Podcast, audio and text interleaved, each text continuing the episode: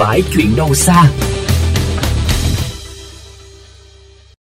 Thưa quý thính giả, như VOV Giao thông đã đề cập, huyện Yên Phong Bắc Ninh là một trong những điểm nóng về ô nhiễm môi trường với tình trạng đốt rác. Điều đáng nói là không chỉ tại đây, nhiều địa phương khác, thậm chí giữa thủ đô Hà Nội, ngọn lửa vẫn bùng cháy từ những đống rác thải. Chính quyền các địa phương làm ngơ hay bất lực trong việc xử lý. Mời quý thính giả cùng phóng viên Minh Hiếu đi tìm câu trả lời. Chia sẻ với VOV Giao thông về tình trạng đốt rác tại huyện Yên Phong, nhiều thính giả dùng cụm từ kinh hoàng, ám ảnh. Đặc biệt, những ngày mưa, khói xả xuống thấp khiến các tài xế không nhìn rõ đường, tiềm ẩn nhiều nguy cơ tai nạn. Trả lời phóng viên VOV Giao thông, Trung tá Nguyễn Khánh Quân, Công an huyện Yên Phong, tỉnh Bắc Ninh cho biết, do lượng công nhân ở trọ quanh khu công nghiệp Yên Phong quá lớn nên các bãi tập kết rác đều quá tải, người dân buộc phải đốt. Lợi dụng việc đó, một số đối tượng đã đổ trộm và đốt rác thải công nghiệp. Chúng tôi đã mật phục kiểm tra bắt giữ 10 trường hợp. Các đối tượng này hoạt động tinh vi hơn cử người là theo dõi lại cơ quan chức năng.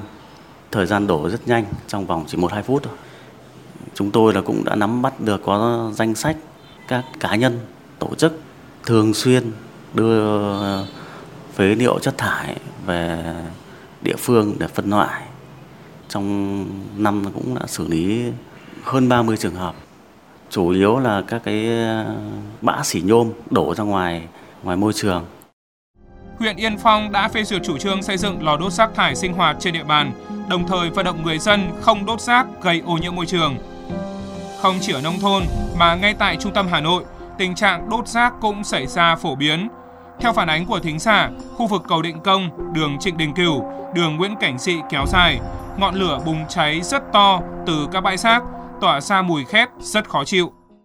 Cái buổi tối là bắt đầu từ khoảng ờ, 10 giờ đổ đi ấy, thì là các cái xe ờ, nhỏ chở vật liệu đổ trộm ra ngoài sườn đường và phường dọn dẹp sạch nhưng mà chỉ qua một đêm thì sáng hôm sau ấy là đổ tiếp đầy rồi.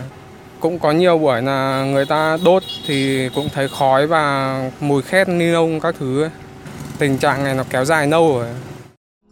Dọc đường Trịnh Đình Cửu, theo phản ánh của thính giả, cứ khoảng 5 giờ sáng là các đống rác được đốt bên vỉa hè dọc bờ sông Lừ, nhiều đến mức làm méo, cháy cả lan can sắt.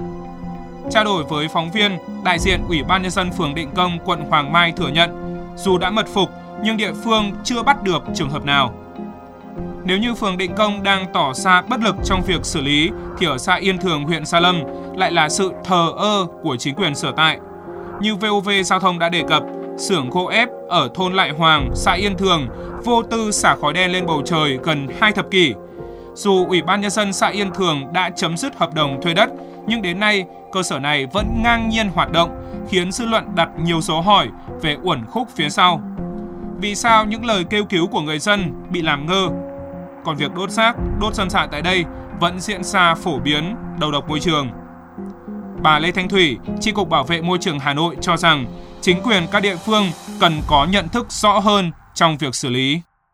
Đã có những cái chế tài để xử phạt. Tuy nhiên là chúng ta chưa có một cái đội ngũ nào mà thường xuyên đi kiểm tra về là ai đốt rác như thế nào. Và vì vậy thì trong thời gian tới chúng tôi cũng rất là mong là các cấp sẽ nhận thức được điều này. Đầu tiên đấy là với những công ty vệ sinh môi trường đốt rác tại chỗ là phải xử phạt nặng.